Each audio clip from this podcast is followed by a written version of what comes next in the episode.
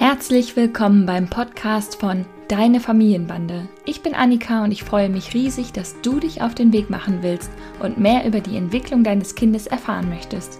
In diesem Podcast führe ich dich mit Humor und Gelassenheit durch den Dschungel zwischen Bedürfnisorientierung, wissenschaftlichen Erkenntnissen und der Entwicklung einer selbstbewussten Haltung, die zu dir und deiner Familie passt. Viel Spaß beim Zuhören und Nachdenken. Hallöchen und herzlich willkommen zu einer neuen Folge des Deine Familienbande Podcast. Wir sprechen heute über ein Thema, das, glaube ich, in jedem Fragesticker genannt wird, nämlich loben oder nicht. Denn dieses Thema scheint irgendwie Eltern immer wieder zu verunsichern, denn es wird bei Instagram oftmals sehr dogmatisch behandelt. Und das ist auch so ein bisschen der Grund, warum ich das eigentlich immer vermieden habe, weil mir das ein bisschen zu dogmatisch war.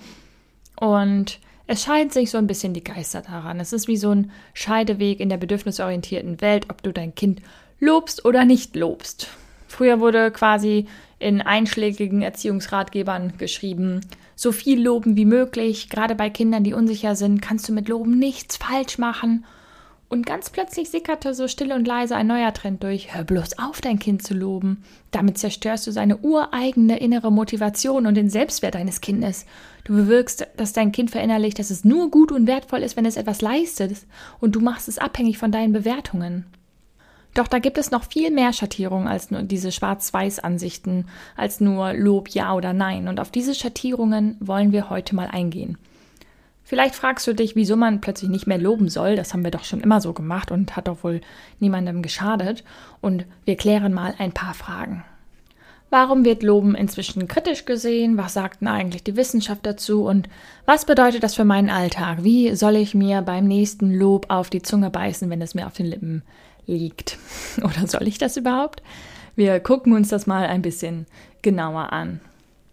Also, in einigen Erziehungsratgebern oder auch in Broschüren, die man überall so bekommt, heißt es, dass man nie genug loben kann. Dass ganz viel und überschwängliches Lob Kindern mit niedrigem Selbstwertgefühl und niedriger innerer Motivation helfen könnte, sich etwas zuzutrauen.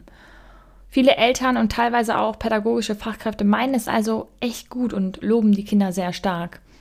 Nicht nur, das hast du gut gemacht, sondern das hast du wirklich unglaublich großartig gemacht.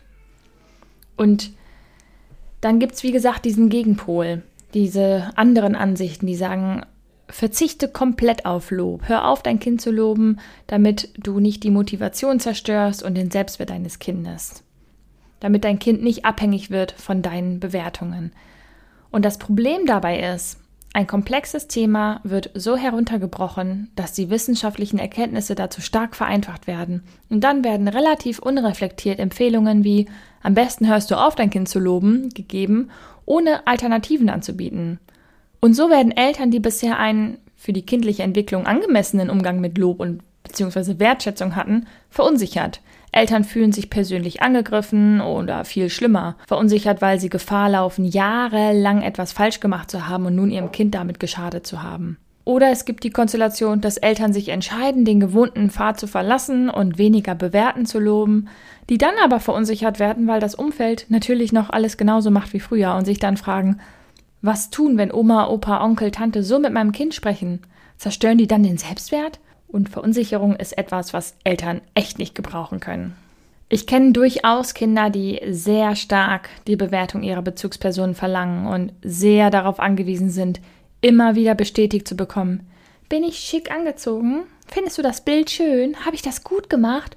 Und klar, das ist traurig. Und da können wir, wenn Bezugspersonen eine Offenheit dafür signalisieren durchaus versuchen zu sensibilisieren, dass man auch anders loben und echt Wertschätzung zeigen kann.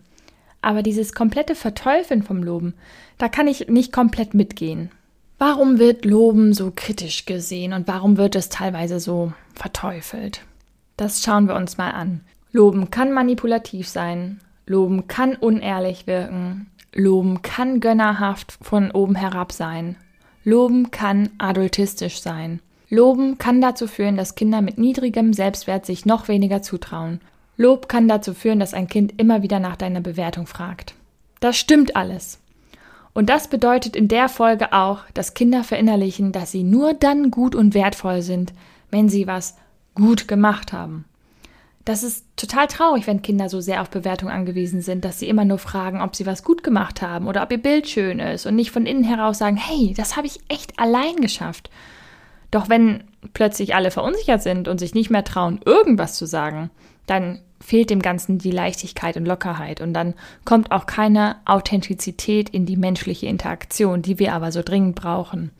Dann ist es total verkrampft, wenn Menschen nur noch im Hinterkopf haben, wenn mein Kind gelobt wird, dann mache ich irgendwie was kaputt in meinem Kind. Je nachdem, auf welchem Spielplatz du dich so bisher aufgehalten hast, wurdest du vielleicht auch schon argwöhnisch beäugt, wenn dein Kind den, das Klettergerüst hochgeklettert ist und du es gelobt hast, weil es das endlich geschafft hat.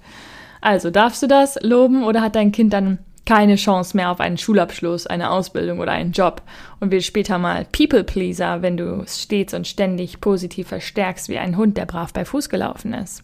Was sagt denn die Wissenschaft dazu?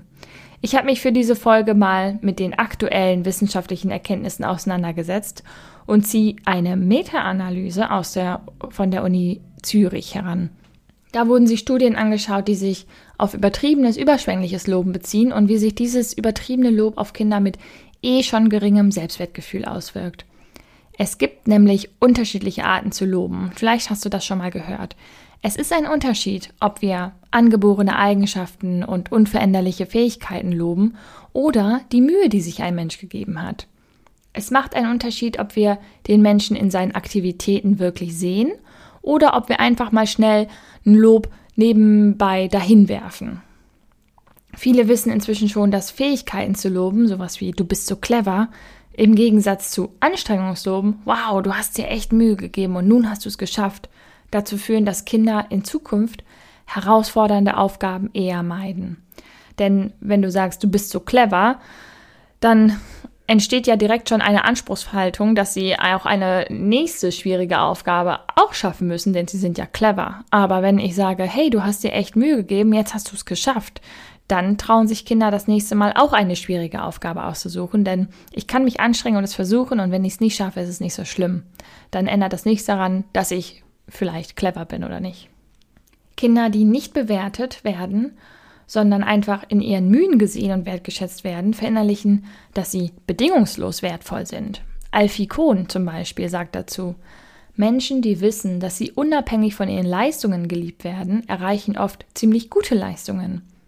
Das Wissen, bedingungslos angenommen zu werden, hilft ihnen, ein gesundes Selbstvertrauen zu entwickeln und Mut zu haben, Risiken einzugehen und neue Dinge zu probieren. Also, was wurde denn in den Studien untersucht, die ich eben genannt habe? In den Studien, die da ausgewertet wurden, wurde geschaut, welche Aufgaben Kinder sich aussuchen, wenn sie nach der ersten Aufgabe von ihren Eltern auf unterschiedliche Art gelobt wurden. Manche Eltern haben das überschwänglich gemacht und manche nicht. Außerdem wurde vorher das Selbstwertgefühl der Kinder gemessen und herauskam, dass Kinder mit niedrigem Selbstwertgefühl sich ohne oder mit angemessenem Lob schwierige Bilder zu malen ausgesucht haben. Aber Kinder mit niedrigem Selbstwertgefühl, die überschwänglich gelobt wurden, in der guten Absicht, das Selbstwertgefühl zu fördern, trauten sich in der Folge wirklich deutlich weniger schwierige Aufgaben zu. Die Studien zeigen also genau das, was in seiner Komplexität reduziert durch Instagram geistert.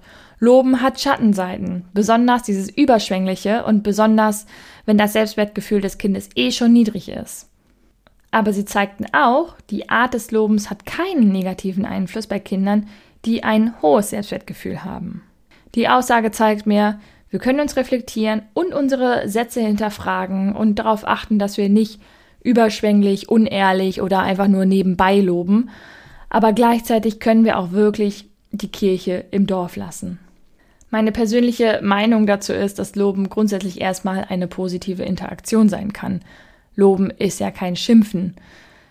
Wichtig ist, dass es ehrlich gemeint ist und nicht nur nebenbei schnell, schnell gesagt ist. Es gibt immer überall Optimierungsbedarf, aber ganz ehrlich, es gibt so viele Stellen, an denen wir im Umgang mit Kindern noch was zu tun haben und wo es mehr Respekt und Wertschätzung gegenüber Kindern bedarf. Da ist das richtige Loben für mich persönlich echt das Sahnetüpfelchen. Im Großen und Ganzen kommt es auf das richtige Maß an und dass man das Loben nicht verteufelt. Und weißt du was, ich kann mich über Fortschritte und Leistungen eines Kindes mit dem Kind gemeinsam freuen und kann auch die Bewertung dazu einfach weglassen. Oder kann auch die Bewertung ganz natürlich einfließen lassen. Wenn das Kind etwas tut, worüber ich mich wirklich freue, dass das Kind das getan hat, vielleicht dass es das auch für mich getan hat, dann kann ich das natürlich meiner Meinung nach genauso benennen. So, hey, danke, dass du mir das und das gemacht hast, darüber freue ich mich total und das ist echt ein schönes Bild, das gefällt mir richtig gut, das hänge ich mir hier an die Wand ist meiner Meinung nach kein Problem und zerstört nicht die Motivation des Kindes. Ich gebe natürlich trotzdem gern auch noch ein paar praktische Impulse mit auf den Weg.